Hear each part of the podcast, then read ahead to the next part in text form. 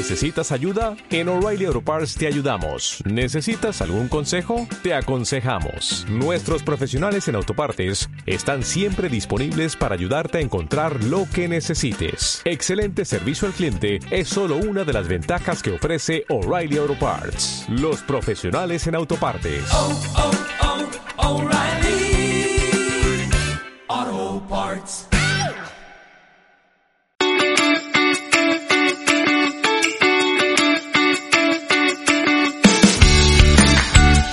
Bienvenida y bienvenido a Cuidarte, un espacio semanal para compartir inspiración e ideas sobre autocuidado. Soy Marta Reguero, periodista, profesora de yoga y meditación y coach personal. Ponte cómoda, ponte cómodo, que empezamos.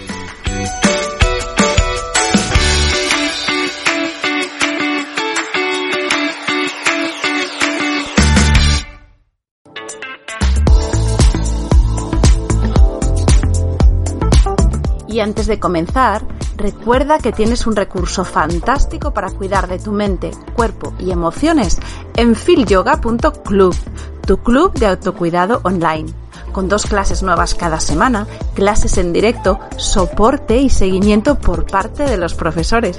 Sin lugar a duda, un regalo para que sentirte bien esté al alcance de un clic.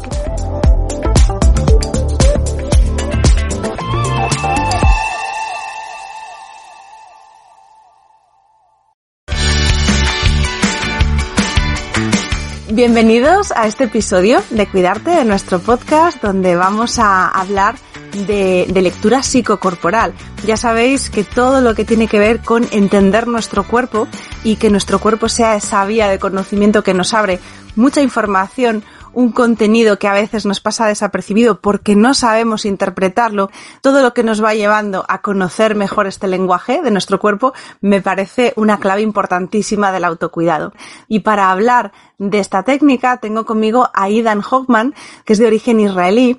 Idan Hoffman es co-creador junto con Ana Puyol de Magnolia Community, un proyecto eh, maravilloso que luego nos va a, él a explicar, donde nos van ofreciendo toda esta información, contenido, práctica, muchísimos recursos para profundizar en el autocuidado a través del cuerpo, a través de, de diferentes técnicas. Él tiene una trayectoria muy larga, eh, comenzó como profesional del método Greenberg y fue creando su propia metodología que, que, podemos conocer dentro de la, de la escuela que él ha creado, la vía del cuerpo. En la vía del cuerpo, Idan enseña esta metodología que está basada en muchas disciplinas, donde ha ido aglutinando conocimiento y enfoque corporal del lenguaje corporal gaga, de la terapia cráneo-sacral, del quiromasaje, el tantra y el chamanismo. Y con todo esto, mmm, Idan tiene una metodología que está compartiendo, que nos ofrece, además tiene una formación reciente, por eso yo quería que estuviese hoy con nosotros para contarnos esta, esta técnica, la lectura psicocorporal, que, que, nos puede abrir esa ventanita del cuerpo que a veces tenemos un poco, un poco cerrada. Así que bueno, Idan, bienvenido y muchísimas gracias por hacernos un huequito en la agenda y poder hablar hoy contigo. Hola Marta, y sí, encantado de estar aquí, gracias por invitarme. Eh, siempre me, me, apasiona ¿no? lo que hago, entonces me apasiona también hablar de ello y compartirlo. Y mm, sí, muchísimas gracias. Uh -huh. La lectura psicocorporal es una parte de la vía del cuerpo, ¿no? Es como uh -huh. la parte donde mm, yo trabajo eh, en sesiones individuales, también uh -huh. grupales, pero gran parte del trabajo es sesiones individuales donde acompaño ¿no? a personas en su, en su proceso. Eh, mucho tiene que ver con ayudar o acompañar a personas a sanarse de todo tipo de síntomas eh, que pueden ser físicos, como dolor crónico, como estados de ansiedad, de angustia, eh, impactos relacionados con el, con el trauma. Uh -huh. Entonces, todo lo abordamos a través del cuerpo. No uh -huh. es tanto un análisis psicológico que, que hacemos, aunque hay una parte eh, de ello, pero hay todo, es toda una metodología de acompañar a personas en su proceso hacia el bienestar, eh, atendiendo a la persona de una manera integrativa. y, la lectura es, es, aquella parte donde yo tengo el, el encuentro ¿no? con el cliente y, y donde juntos eh, desglosamos todo lo que está viviendo, entendiendo primero el síntoma ¿no? que trae, de nuevo puede ser algo físico, algo emocional, alguna situación, y a partir de ahí vamos desglosando qué hay detrás de este síntoma. Muchas veces el síntoma es la punta del iceberg, como la llamada de atención que nos trae la vida también y nuestro cuerpo, pero que en el fondo es para atender un proceso que es más profundo y lo que permite la lectura psicocorporal es atender a estas estructuras que son en parte psicológicas, pero también corporales, porque todo se refleja a través del cuerpo, todo está grabado en nuestras células. Muchas veces el, la, cuando le ponemos palabras, como que lo pasamos por los filtros de nuestra mente, de nuestras interpretaciones, y ahí hay como un peligro, ¿no? De, de, de, de, desviarnos de lo que es, ¿no? Entonces, el hecho de que el cuerpo tiene un papel tan importante es porque, porque el cuerpo no miente, ¿no? Entonces, nos basamos en el lenguaje no verbal que se expresa a través del cuerpo. Además, utilizamos el, la parte verbal, pero llevamos la atención siempre al cuerpo y a partir de ahí, de esta lectura, que luego sí que es comparto más, pero es lo que es como una manera de, de, de, entender y de ordenar toda esta información en un mapa que, que luego me, me, permite tener como una fotografía muy clara de la relación entre mente, cuerpo, emociones, el patrón de conducta, la herida emocional, la coraza eh, y cómo todo esto está afectando hoy en día, cómo cómo todo esto se ha generado, ¿no? Porque muchos de nuestros desequilibrios tienen que ver con, con patrones que vamos adoptando a lo largo de los años, que van modificando o fijando nuestra, nuestra manera de, de, funcionar y atrayendo una cierta experiencia que tiene que ver muchas veces con algo del pasado no solucionado, ¿no? Entonces, todo este mecanismo que tiene que ver mucho con el mecanismo del trauma, lo, lo aprendemos a, como a ir a la raíz del desequilibrio y entender toda la estructura que se ha generado, que es, de nuevo, psicológica, pero corporal también, y por eso le llamo la lectura psicocorporal. Luego hay toda la parte de cómo acompaño yo a personas luego a, a transformar, ¿no? Y a, a, que esto lo comparto en una formación que tiene un, un marco de trabajo mucho más grande, ¿no? en, en, esta formación online que realmente empieza ¿no? el martes 14 de marzo, ahora en dos semanas, pues es, es, esta parte de la lectura solo que ofrezco, que es lo que puedo ofrecer online, porque lo otro uh -huh. necesito un contacto muy directo con, el, con la persona. Entonces es como una herramienta, que decir, eh, por ejemplo, muchos profesionales eh, del cuerpo, de, de, de, del bienestar, nos encontramos a veces con que vienen personas encontrando algún desequilibrio y van buscando una solución. Y es cierto que cuando empiezas a ver determinados eh, síntomas, como tú dices, determinados indicadores que vas, vas observando y percibes que detrás hay algo más. Y entonces dices, bueno, yo quiero ayudar a esta persona, tengo mis recursos, tengo mis técnicas, pero no llego del todo a interpretar, no sé si me estoy equivocando, pero es verdad que la experiencia nos hace ver que detrás del cuerpo hay una información que la persona no te da de otra manera, porque a lo mejor ni siquiera sabe leer. Con lo cual, esta técnica puede ser común a diferentes profesionales, que luego cada uno haga luego su abordaje o su adaptación, pero nos puede abrir los ojos para ser capaces de leer esa información que, que intuimos pero no acabamos de ver nítida. Lo has dicho muy bien. O sea, realmente esta es la intención de esta formación. Se dirige a profesionales de la salud, del bienestar, puede ser profesores de yoga, masajistas, terapeutas, personas que acompañan a través del coaching, todas estas eh, disciplinas que entiendo que en este podcast, ¿no? Como que uh -huh. albergan, ¿no? Como Eso todas es. estas voces o técnicas que tienen un interés común, que es acompañar a otros en su proceso de tomar conciencia y de restaurar la salud hay, hay, técnicas que trabajan más desde la mente, técnicas que trabajan uh -huh. más desde el, de la parte emocional. Eh, yo trabajo a través del cuerpo, pero en realidad lo defino como un método muy integrativo, porque el, uh -huh. el cuerpo es la puerta de entrada solo, pero como que a partir de ahí vamos desglosando eh, también la parte mental, emocional. Entonces, cuando creé esta, esta formación que como muchas cosas online surgieron en, en la pandemia, ¿no? Cuando eh, no, no, pudimos dar estas formaciones más eh, presenciales, entonces dije, bueno, ¿cómo puedo eh, seguir ofreciendo lo que, lo que mi medicina, eh, pero online? Y entonces surgió esta idea de, vale, voy a ofrecer esta parte de, de la lectura y, y, de repente vi que tiene mucho interés, que la gente... Uh -huh todos los masajistas, los del coaching que tienen una aproximación corporal, los terapeutas que solo trabajan desde la palabra, pero entienden que el cuerpo tiene un papel muy importante en, en, en uh -huh. realmente la sanación de la persona. Entonces como que surgió ahí mucho interés y, y, cada vez como que fui perfeccionando esta propuesta y ahora es, creo que es la sexta o la séptima vez que, que la ofrezco. Y, y, y, claramente como que mi invitación luego es que aplicando este mapa, estos principios, uh -huh. esta lectura, luego la aplicación puede ser muy variada. Desde esta uh -huh. comprensión de la lectura, luego puedes aplicar eh, posturas de yoga específicas, uh -huh. puedes aplicar, eh, sí, como todo un, un, una estrategia de coaching que viene a como apoyar eh, el, el, el camino de crecimiento personal de la persona. Mm. Eh, creo que yo, yo aprendí, como mencionaste, el método Greenberg, ¿no? Entonces, el método Greenberg, eh, que sigue siendo la base profesional de, como la técnica madre, ¿no? De, donde yo mm. viví eh, y donde profundicé mucho.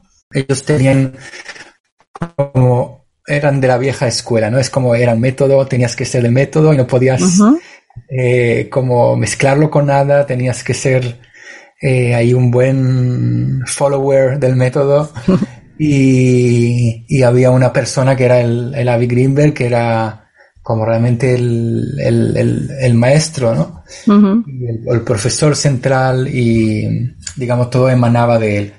Y bueno, creo que estamos viviendo en otros tiempos, donde la información se cruza y donde yo invito a cada uno a crear su propia marca personal. O sea, yo no tengo ningún interés en crear una dependencia en mí o en mi método o crear eh, como es como que yo divulgo yo divulgo uh -huh. mi conocimiento y confío en que va a fertilizar eh, otros profesionales que van a traer un regalo que ellos tienen o una información que ellos tienen o pasarlo por su filtro de conocimiento y de cualidades y crear algo nuevo incluso. Uh -huh. eh, y así es como evolucionamos como uh -huh. especie.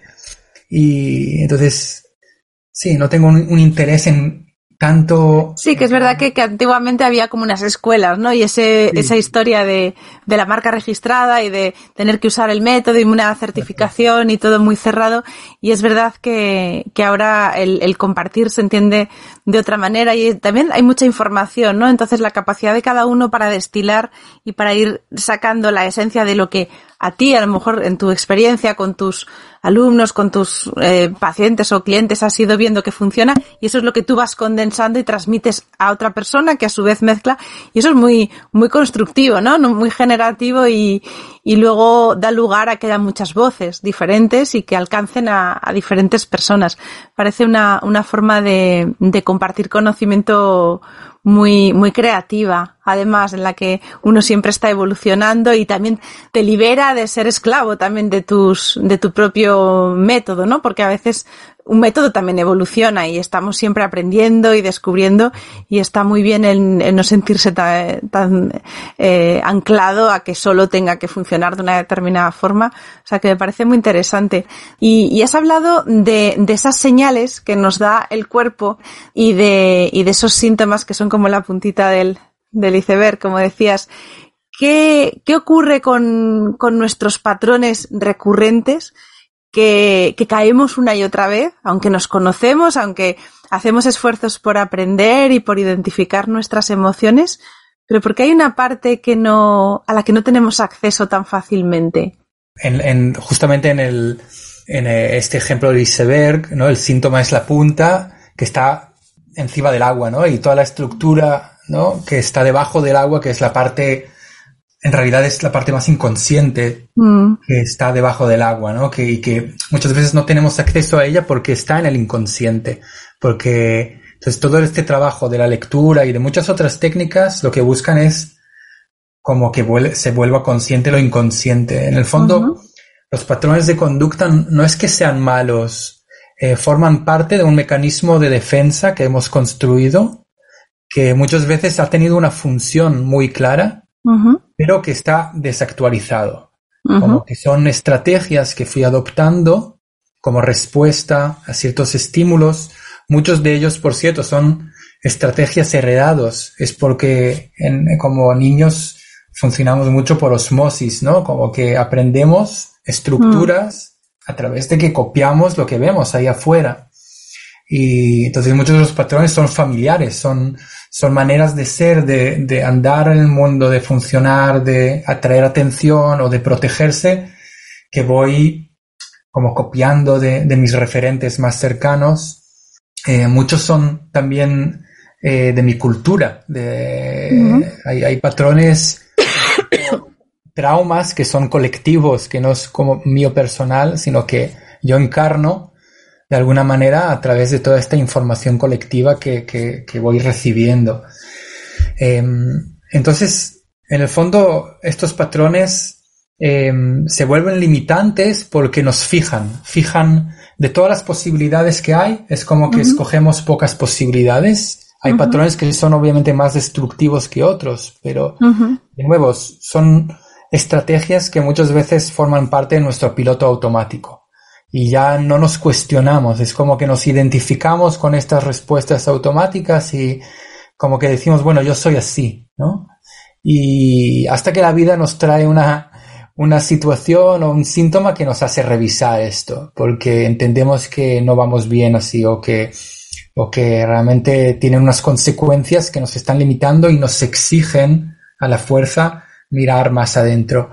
Y por eso la crisis es como una oportunidad muy buena de, revisar estas estructuras y, realmente ver que hay ciertas cosas que ya eh, me limitan. Y entonces es curioso, pero desde el dolor y a veces y, y la crisis podemos eh, aprender. Cuando todo está más o, menos, más o menos bien, entonces estas estructuras no hay suficientemente energía y motivación de cambiarlas porque, bueno, ya están ahí, ya están incrustadas en mi manera de ser, ya forman parte de quien soy, no les tengo que prestar mucha atención. Es, como un, río que ya está eh, realmente fluyendo en una dirección.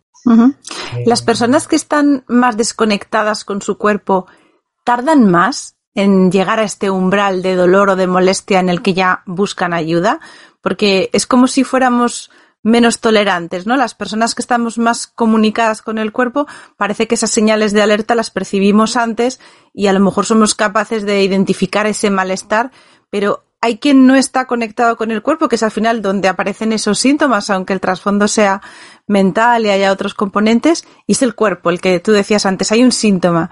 ¿Ocurre eso? Que al estar desconectado del cuerpo llegas a acumular y cuando explota la crisis es más dramática o más grave? Claramente, ¿no? Tiene que ver con una cierta sensibilidad y, o insensibilidad que hace que, que puedas tolerar situaciones de incoherencia eh, a lo largo de mucho tiempo. Eh, yo con el tiempo me fui siendo menos tolerante a situaciones de incoherencia, que creo que es una señal de salud en realidad. Pero que cada vez que me rechina algo, es como que no lo puedo, no, no puedo sostenerlo, porque ya es como tengo que como apagar una parte de mí para, para poder serlo. Y esto es lo que pasa en un trauma que ahí lo que pasa ahí afuera es tan grande que tengo que apagar una parte de mí, tengo que desconectar para poder como llevarlo, ¿no? O sobrevivir. Y esta desconexión tiene muchas consecuencias graves en, mi comportamiento, en mi nivel de energía, luego en, mi sensación de integridad en el mundo. Entonces, eh, hay muchas situaciones que es como que no sé cómo he llegado aquí, pero estoy muy lejos de, de quién soy, ¿no? Y esto es, eh, muchas personas se encuentran con esta, con esta sensación de que no saben lo que quieren, eh, donde hay muchos síntomas donde no, no ven el origen de todo esto, ¿no? Y, creo que, claramente las personas que están más desconectadas del cuerpo, aún más, ¿no? Hay este desorden que, que, sí, que, que de nuevo tiene muchas consecuencias que no son de sanas. Cuando hablabas del origen, es verdad que muchas veces cuando sentimos que algo no va bien, nos obsesionamos con llegar a ese origen, ¿no? Y descubrir la causa. Pero una vez que llegas ahí, descubres qué es lo que hay, encuentras cierta calma porque entiendes la explicación, pero luego hay que poner remedio, ¿no? Luego viene el trabajo que quizás el que comentabas, que una vez diagnosticado, luego toca pasar a la acción, ¿no? Sí, sin duda comprender no es el final del, no como del proceso, es una parte importante. Hay cosas que no, no comprendemos el origen, pero entendemos, entendemos la estructura que se ha generado, ¿no? Y no, no sabemos por qué se ha generado, pero sí que tomamos conciencia de la, de la estructura que está operando ahí. Y luego hay un trabajo que tiene que ver mucho con, con la atención y con la, la voluntad de querer eh, reconocer estos patrones y ante la situación que normalmente definimos como la, si- como la situación donde nos vamos a enfocar, res- aprender a responder de otras maneras. Tiene que ver también con un- una dinámica que, mm, que, que yo ofrezco, que es realmente de, de reconocer y parar un patrón. Eh, y lo hacemos a través del cuerpo. Cualquier patrón tiene un, un lenguaje corporal. Entonces, el hecho de que tú reconozcas, por ejemplo, ¿no? Estamos ahora dando un ejemplo hipotético, como eh, que yo reconozca cómo me vuelvo seguro e inseguro y cómo intento ir de puntillas por la, vi- la vida y comportarme como un niño bueno, como complaciendo, que esto es un patrón, y aprendo a reconocer cómo sujeto esta información en el cuerpo, en forma de tensiones, en formas de postura, en forma de sensaciones sentidas que a veces son muy su- sutiles y se pasan de ser desapercibidas, pero que forman parte de una estructura que, que está limitando mi, mi libre expresión. Entonces, tomamos conciencia de ello y luego aprendemos a parar esto. Y tiene que ver con abrir el cuerpo, tiene que ver con respirar, tiene que ver con, de repente, poder expresarme de otra manera desde el cuerpo y encarnar otras posibilidades. Entonces, toda esta, esta, esta exploración es algo que aparece más en la formación que doy como presencial, que tiene, bueno, un, un marco de trabajo más de, de ocho meses, ¿no? Pero, pero la comprensión de dónde viene todo esto, esto es como tiene que ver más con la, con la lectura. Eh. Pero sí, tiene que ver mucho no solo con entenderlo, sino como aprender desde el cuerpo como encarnar otras posibilidades. Y en- en, en inglés hay un término que se llama to embody, ¿no? Que en castellano es difícil encontrar la, la palabra exacta, pero es, eh, tiene que ver con encarnar, con incorporar, con llevar al cuerpo otra posibilidad y ser muy consciente también de cómo me expreso a través del cuerpo. Porque ahí está, mi inseguridad está ahí, mi, mi ansiedad está ahí, mi intento de que me, que todo el mundo me apruebe también está ahí. Recono- reconocerlo desde el cuerpo para mucha gente es, es un descubrimiento. Es un descubrimiento. Como que entenderlo de la- desde la cabeza sí que mucha gente lo entiende, pero de repente reconocer el lenguaje corporal de esto y es como algo que te permite hacer un cambio muy directo eh, de una manera muy, muy simple y práctica, porque realmente el cuerpo es la, la experiencia más tangible que tenemos, ¿no? Es la más terrenal. Entonces, si de repente aprendes a reconocer cómo me hago pe- que- pequeño y cómo intento que me aprueben y ante una situación me coloco de otra manera, respiro, abro el pecho, eh, aprendo a permitir las emociones en vez de reaccionar a ellas. Esto es todo un capítulo, ¿no? Dentro de, de la vida del cuerpo, de cómo, cómo utilizar las emociones como una fuente de energía y no como algo que me limita. Entonces, como el, el miedo en realidad es, es adrenalina, es mucha energía que se despierta, que en el fondo está ahí para, para brindarnos una energía de supervivencia que de una manera muy primitiva es lo que te permite luchar y huir. Si tú aprendes a utilizar esta energía, puedes sacar lo mejor de ti en realidad. Muchas veces llamamos al miedo, es en realidad la reacción al miedo, es como intento evitar la experiencia directa con el miedo. Ese uso, ese uso de la energía que comentabas, ¿tiene que ver con esa referencia al tantra que había en tu, en tu perfil, que, que tenías eh, eh, incorporado algún componente? El hacer disponible esa energía, esa energía, tiene, viene de esa sabiduría o de ese aprendizaje o? Creo que el, entendimiento de la energía vital, eh, que se habla mucho en Tantra, más en el, en el, contexto sexual, ¿no? Pero en el fondo es simplemente un aspecto de la energía vital. Eh, entender las dinámicas entre lo masculino y el femenino, esto sí que bebí mucho de ahí. Eh, creo que en el chamanismo también ofrece algo muy interesante de entender eh, la relación con el espíritu y con también con la energía vital, cómo desconectamos, eh, cómo hay todo este intento de volver a encarnar el, alma en el cuerpo.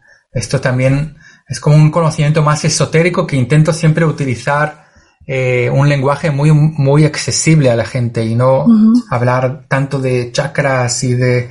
Eh, si hablo de energía, es como que lo, intento mantener en, un, en, en un lenguaje que la mayoría de personas pueden entenderme. Mm. Em, eh, así que sí, todas estas disciplinas ofrecen eh, a su manera como un, entendimiento de todo este proceso de la energía vital y cómo se despliega eh, en el cuerpo. Em, eso es algo que en, la en, la medicina occidental no, en la ciencia todavía no saben cómo, cómo relacionarse con esta energía, ¿no? No hay instrumentos que pueden medirla todavía. Entonces es como si no existe a términos de, la ciencia.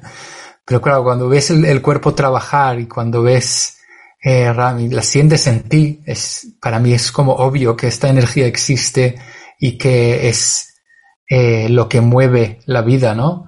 Y entonces ver esta relación de la energía con el cuerpo, con, mi vida, con mi conciencia, todo esto, es, eh, estas disciplinas que has mencionado hablan mucho de esto, sí. Y la, la, lectura, la lectura de esas señales que nos da el cuerpo, ¿qué podemos encontrar en ella que nos vaya clarificando? Es decir, eh, no que desarrolles o que nos expliques todas, todas, esas señales, pero algún ejemplo, de decir algún patrón clásico que, por ejemplo, hablabas de, de esas emociones o del miedo, cómo, cómo un cuerpo que tiene miedo mm, se manifiesta o, reconocemos alguna emoción básica que, que está en, en, esa forma de mirarlo o de entenderlo. Sí. Em, bueno, quizá primero mencionar que uno de los principios clave no solo en esta metodología, sino en todas estas disciplinas también que mencionaste, como también la medicina china y la, eh, medicina que viene de la India, ¿no? De la Ayurveda, que contemplan la energía vital, también entienden que la, el, estado de salud y de bienestar tiene que ver con que la energía vital puede fluir libremente en el cuerpo. Y cualquier patrón de conducta es una obstrucción también de la energía vital, porque es una manera fija de utilizar el cuerpo que a la vez bloquea a veces el, justamente este fenómeno del libre flujo de energía. Entonces, gran parte de lo que queremos conseguir es restaurar el libre flujo de energía en el cuerpo, porque esto es, luego se traduce en salud y bienestar, porque ahí es como la, inteligencia del cuerpo se puede desplegar de una manera natural y entonces eh, restaurar la salud, que este es el, estado natural del, cuerpo, la inteligencia de la vida es como que busca simplemente el, equilibrio y el, bienestar. Cuando no hay, es porque está obstruyéndose de alguna u otra manera y eh, entonces no se manifiesta en salud y bienestar, ¿no? Como no puede, no, no hay como obstáculos. Eh, entonces, un patrón de conducta es, un obstáculo de la energía vital. Por ejemplo, ¿no? Ahora vamos al, ejemplo.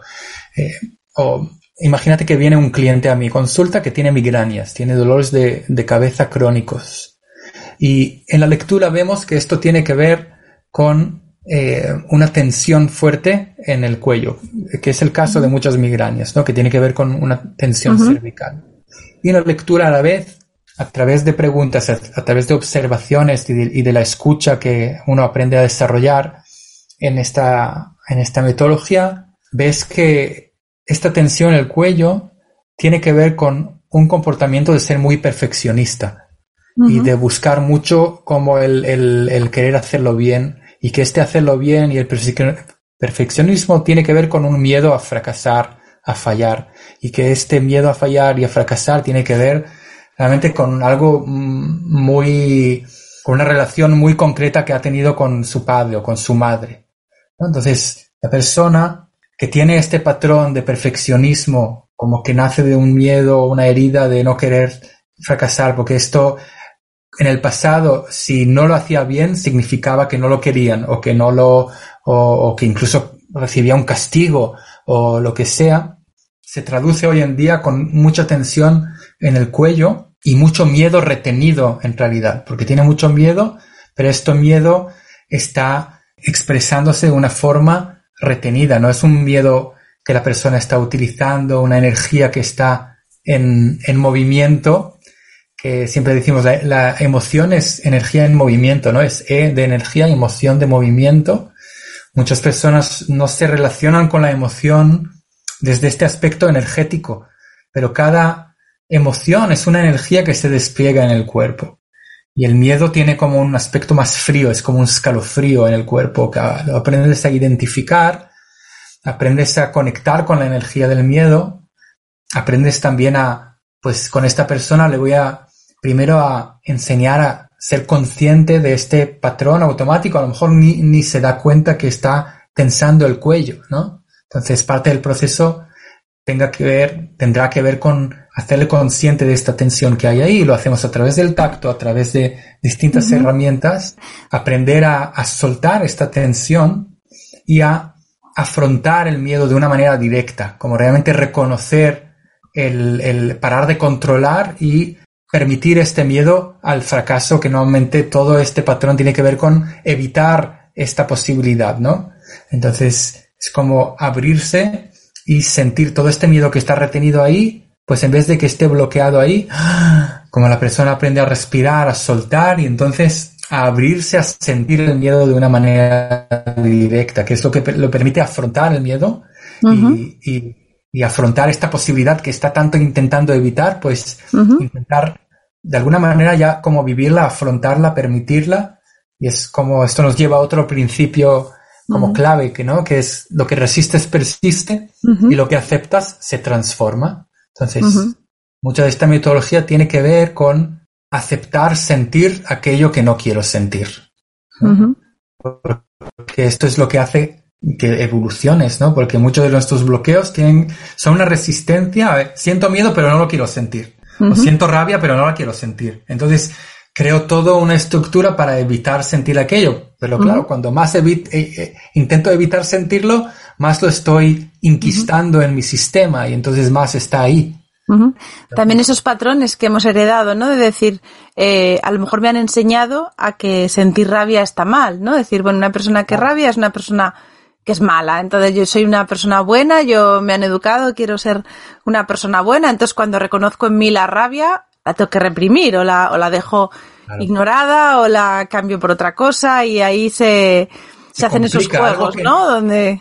Algo que en realidad debería ser simple, o sea, la rabia tiene una función clara, que es poner límites, que es reconocer cuando hay una injusticia, que es, ¿no? Y como que en realidad es algo que está, que forma parte de nuestra inteligencia que nos viene a avisar cuando hay algo que, alguien que traspasa nuestro límite. Entonces, en vez de utilizarla y, y, responder, entender, ah, esto me está avisando que alguien me está pasando el límite y ahora entonces la utilizo para poner límites, complicamos mucho la historia, ¿no?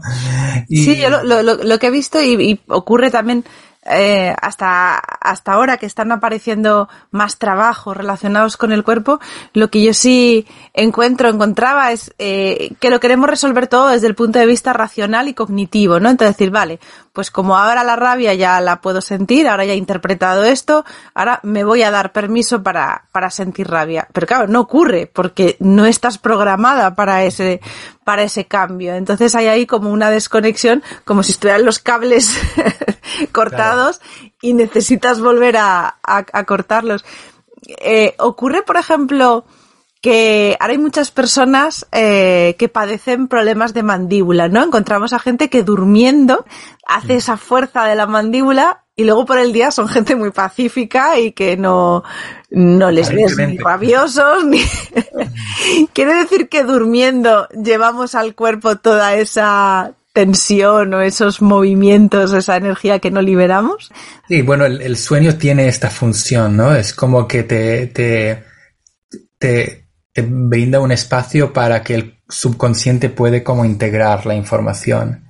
Eh, y, y, claramente estas tensiones de la mandíbula tienen que ver con un comportamiento, no es solo tensión en la mandíbula, ¿no? Tiene uh -huh. que ver con toda una estructura psicológica que está generando esta tensión. Entonces es interesante reconocerlo y luego aprender a soltar la mandíbula. Entonces, pero uh -huh. aprender a soltar la mandíbula significa muchas veces como reconocer la rabia que hay ahí y permitirla, ¿no? Y, y, y no en vez de retenerla, son dos experiencias muy distintas.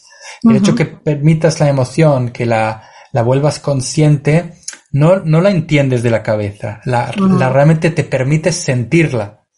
Entonces, es como abrir la ventana a esta energía y dejar que, que, que, te, que, que te llene durante un momento, pero si tú aprendes a respirar y a como permitir que esta energía se, se exprese, es como una ola, ¿no? Como que tiene un pique, pero luego hay una integración. Lo que pasa es que no, no permitimos este movimiento, ¿no? Entonces uh -huh. bloqueamos la emoción.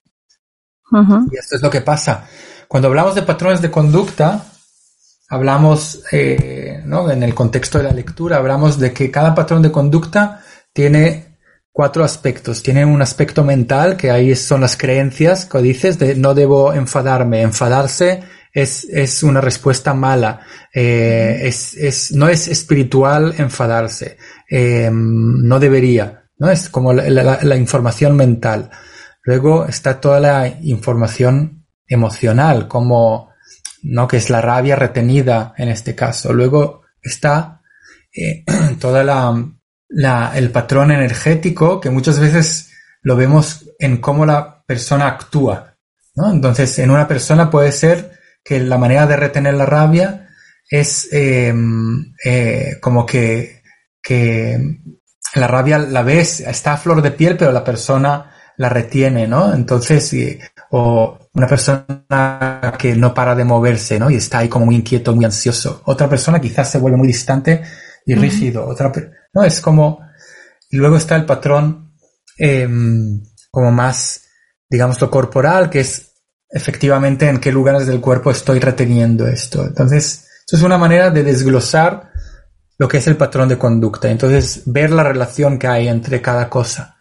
¿no? Y como hay un patrón mental, siempre hay un patrón emocional, hay un patrón conductual, energético y un patrón que es más bien corporal. Y todo esto es, un, es la estructura psicocorporal de la, del, del, patrón de conducta.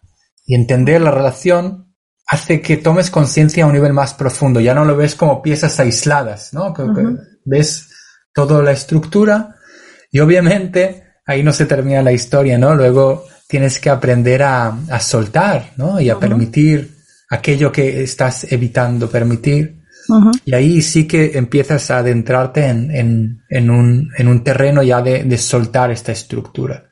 Uh -huh. Cuando soltamos el patrón, en realidad nos afrontamos a todo aquello que intenta el, el patrón de defender, ¿no? Como entendemos uh -huh. que cada patrón es un mecanismo de defensa. Entonces, si lo soltamos, es como que entramos en un espacio de mucha vulnerabilidad. Y esta vulnerabilidad, vulnerabilidad es muy necesaria es como que nos volvamos amigos de esta vulnerabilidad, ¿no? Uh -huh. Y que, porque ahí está la sanación, ahí está la, la, la el, el, estado donde el sistema se regenera, cuando tú aprendes a permitir esta vulnerabilidad en un estado, en un lugar seguro, en un lugar uh -huh. que realmente te sostiene, eh, no en, en, el medio del metro de uh -huh. Barcelona o de Madrid. Y, también eh, cuando hablas de ese, momento en el que nos tenemos que desprender de esos patrones que nos han dado seguridad, que nos han sostenido, que han sido nuestro recurso, puede aparecer miedo a la indefinición. Es como, mm, estos patrones me dan forma porque es mi personalidad, ¿no? Si me han dicho que soy una persona cumplidora, una persona exigente, una persona que nunca defrauda, si yo me quito eso, ya no soy yo. Entonces, ¿hay miedo a, a de repente perderme en el camino y, Sí, y no, no, ser no, estás- estás reconocible? tocando- Estás tocando una- una- un aspecto muy, muy interesante, ¿no? De este proceso y es tal como lo dices, ¿no? Como me identifico mucho con los patrones porque es lo que me define. Y de repente soltarlos es como una pequeña muerte, ¿no? O es una pequeña, es como, bueno, entonces, ¿quién soy, no? Si no soy esto. Y, y ahí está la puerta al misterio y a lo desconocido. Ahí está justamente el, eh, la puerta hacia des- el descubrimiento de tu potencial, que no se limita a estos patrones, ¿no? Es como si estamos confinados en estos patrones, es como que tenemos un marco más definido y es más claro, pero si no los tenemos, uh, es como ahí, eh, como que abruma este, este vacío, esta falta de marco, pero es justamente también la sensación de libertad personal que si te vuelves, te familiarizas con este estado y, y lo aprendes a sostener, es justamente el estado de donde tu potencial se puede desplegar. Y, y- y realmente reconocer que tu potencial es inmenso, ¿no? Y que posees una fuerza o unos dones o que, que realmente estabas intentando, ¿no? ¿No? Y hay muchos, en los, en las mitologías estamos llenos de historias, ¿no? Que, que vienen a apuntar, ¿no? A este estado de, de liberación. este estado de- Sí, me estaba, me estaba pensando que hay, hay también biográficamente como algunos momentos, ¿no? En la vida en los que eso quizás nos llama más o aparece más, de decir, mm, muchas personas ya no solo buscando a lo mejor la salud porque haya un malestar grave que hace que entres en crisis y realmente quieras sanar, sino también eh, me gusta este enfoque que dabas de no solamente para sanar, sino también esa transformación que a veces intuyes que hay un potencial en ti, intuyes que hay un encorsetamiento, que bien sea por el trabajo, por tu, por tus eh, propias eh, cadenas que has ido reprimiendo, no te has dado opciones, no, no tienes ese permiso para explorar. Y hay momentos en la vida, parece que es que o es ahora o no es nunca, y, y te enfrentas a, a esas posibilidades. A veces es un cambio de vida, a veces es un atreverte a algo, y todo esto pasa por el cuerpo también, por, por hacer esa conexión con, con esa información que está ahí. Sí, sí.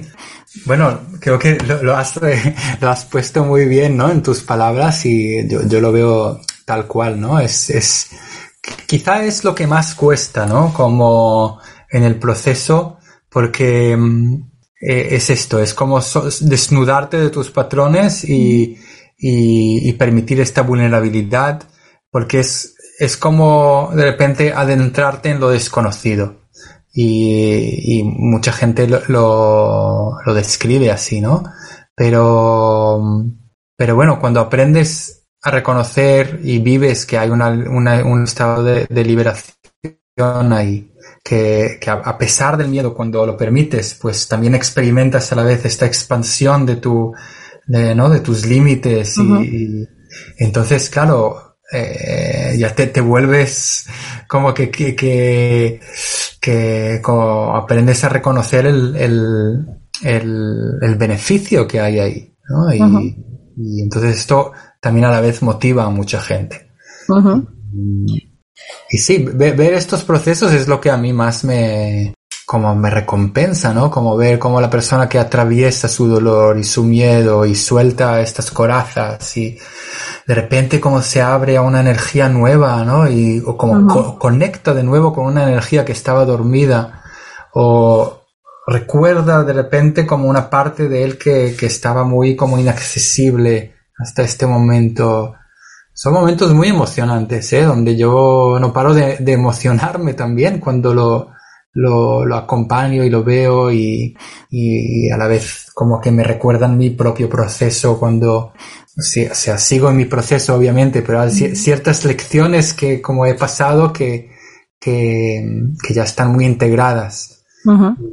¿Cuál, cuál es tu, tu recorrido? Porque llegas a formar esta metodología, llegas a crear este proyecto tan bonito que yo decía, que era Magnolia, la comunidad donde vais también aglutinando y creando programas, transformación, de acompañamiento, de formación para otros profesionales.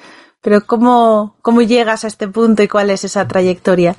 Bueno, por dónde empezar, ¿no? Porque podríamos Comienzo. rebobinar y, entender cómo, cómo, un paso llegó a otro. Pero bueno, voy a intentar ser un poco breve, ¿no? Pero Em, yo creo que siempre ha habido una inquietud muy grande, ¿no? En mí de, de como reconocer mi, mi verdadera esencia o reconocer que, ¿no? En, una edad relativamente temprana que soy un producto de la sociedad y que en realidad no tengo idea de quién soy. O sea, y entonces a partir de ahí emprender como, ¿no? un proceso de, de intentar, ¿no? Como acercarme a técnicas, a, disciplinas que hablan de esto, ¿no? Y que, porque no, no, no, me han educado con estas disciplinas, ¿no? Entonces tuve que reeducarme. Eh, y, y, entonces, bueno, ahí, descubro el yoga, estoy en varios años en, en Asia y, y, poco a poco mmm, como que la vida me llega a sentarme aquí en, en Barcelona y, me acerco mucho a esta disciplina que se llama el método Greenberg, que es una disciplina psicocorporal que es de origen israelí también. Entonces, eh, ahí también encuentro como una afinidad con el, con el que lo ha desarrollado y aprendo con profesores, con, con él mismo luego. Y luego, como te dije, me, me, me, desmarco, reconozco que mi don tiene que ver mucho con la pedagogía y con transmitir conocimiento o sea, me, gusta muchísimo el, el uno a uno, pero me estoy dando cada vez cuenta que, que donde sirvo más es cuando estoy delante de un grupo y cuando tengo esta facilidad de, de entender, como de tener una visión como muy amplia del conocimiento y entender la conexión entre las cosas y poder transmitirlo, generar un espacio de aprendizaje. Y entonces ahí es donde creo la, la, disciplina de la, o sea, la escuela de la vida del cuerpo y empiezo en pequeños cursos y cada vez la propuesta va cogiendo más, más fuerza y paralelamente me, eh, estoy con una pareja que se llama Ana que, es una gran profesora de yoga, por cierto, y, juntos creamos esta plataforma donde también es una unión de nuestro, de nuestro trabajo y una visión común, ¿no? De querer crear un espacio online que, que alberga muchos conocimientos, ¿no? Teniendo esta mirada como muy eh, trans, transversal de, de distintas disciplinas y, aquí estamos. Y os pueden encontrar. Nosotros vamos a dejar todos los enlaces porque cuando escuchan nuestros oyentes los episodios, pues suscitan mucha curiosidad y luego a partir de ahí sale esa también el camino que cada uno va haciendo, ¿no? Y va cogiendo lo que, lo que le interesa y dejaremos aquí el enlace a Magnolia Community, que es donde ahora difundís esta información. Tenéis también vuestra newsletter y, a través de, esa suscripción a, contenido que vais eh, divulgando, vais compartiendo clases muy interesantes, algunas propuestas de prácticas, habéis tenido programas también muy, muy creativos, ¿no? A veces me gustan vuestros programas porque parece que salen como respuesta a una necesidad, ¿no? Es como, pues, eh, ¿cómo hacer una práctica personal? Pues tenéis el programa que, que es antiguo de, de la sadhana y de, y de ir creando tu propia práctica. Entonces es, es como, como encontrar respuesta a necesidades de un camino que está en evolución, que es el camino de, de conocerse, ¿no? Y de cuidarse. Así que dejaremos por aquí todas esas referencias para que os encuentren y, y sobre todo la referencia a, esta, a este curso que me parece muy interesante y una oportunidad para aprovechar. Es el 14 de marzo, si escucháis el, podcast. El 14 de marzo hasta el 7 de marzo, que es el martes. Mm, la gente se puede apuntar con el descuento. Sí, que es importante, es un descuento importante que, que, que hace que sea... De 240, pues pagan 180 sí, es la primera vez que lo ofrezco a este, O sea, este para, para aprovechar ese descuento tendrían que inscribirse antes del 7, ¿no? Antes, del 7 de marzo, sí. Vale. aprovechando esta semana que, que estará Sí. el podcast online, pues si lo escucháis, es que es verdad que, que es una ocasión importante. Y luego, si nos escuchan más tarde o, o toman la decisión más tarde, el curso empieza el 14 de marzo y dura hasta el 25 de abril. Sí, eso es cada martes, digamos, de. De 7 a 9, con la opción de ver las grabaciones en diferido, obviamente. Y luego, bueno, hay todo un grupo de sostén y, y hay, hay todo un, un espacio de donde la gente puede resolver dudas incluso directamente conmigo a lo largo de, de todo este tiempo. Ujú. Hay una supervisión luego donde la gente recibe también el, el diploma. Ujú. Sí, quizá me gustaría mencionar que, que aunque me dirijo a profesionales del bienestar, también hay, siempre hay personas que se acercan a esta formación por intereses personales y está bien, o sea, realmente la, la puerta está abierta, puedes aprender a utilizarlo y aplicarlo en ti como herramienta de crecimiento personal y, y beneficiarte enormemente también. Así que sí, sí, si alguien está curioso. Sí, que no pues está limitado a, a que tengas que ejercerlo dentro de un contexto de, esta es la de tu intención profesión. Ujú. que siempre hay, hay personas que vienen con este interés más personal y obviamente están muy bienvenidas también. Sí, y a, y a veces incluso los inicios, ¿no? Hay quien empieza recibiendo estas formaciones por curiosidad y el día de mañana dan el paso y, y su camino les lleva a, acabar siguiendo alguna, alguna línea terapéutica y al final acaban siendo puede, profesionales. puede ser de una gran puerta de entrada. a de este entrada. Pues te agradezco muchísimo, y Dan, que nos hayas eh, recibido, porque ha sido casi de un día para otro, y a mí me da siempre mucho apuro eh, el que me hagáis un hueco en la agenda así tan rápido, pero me parecía que el tema era muy interesante y merecía la pena eh, el forzarte un poco, así que te agradezco mucho esta No. charla y, y estoy segura de que a los oyentes de, de Cuidarte les va a encantar. Así que espero vernos por aquí, por alguna de tus formaciones. Yo seguro que como soy seguidora vuestra estaré por ahí eh, Claro que sí. atenta a todo lo que hacéis. Y, y bueno, los oyentes de Cuidarte, como siempre os digo, nos vamos escuchando por aquí cada semana, compartiendo contenido así de interesante y así de práctico. Y así de esta manera construimos poquito a poco nuestro camino hacia el bienestar hacia el equilibrio y, como decía hoy Idan, hacia nuestro potencial. Un abrazo muy fuerte y cuidaros Gracias, mucho. Y hasta aquí el episodio de esta semana. Si quieres profundizar en estos temas, sabes que puedes suscribirte gratuitamente a mi lista de correo para que podamos estar en contacto y compartir mucho más. Tienes el enlace en las notas de este episodio.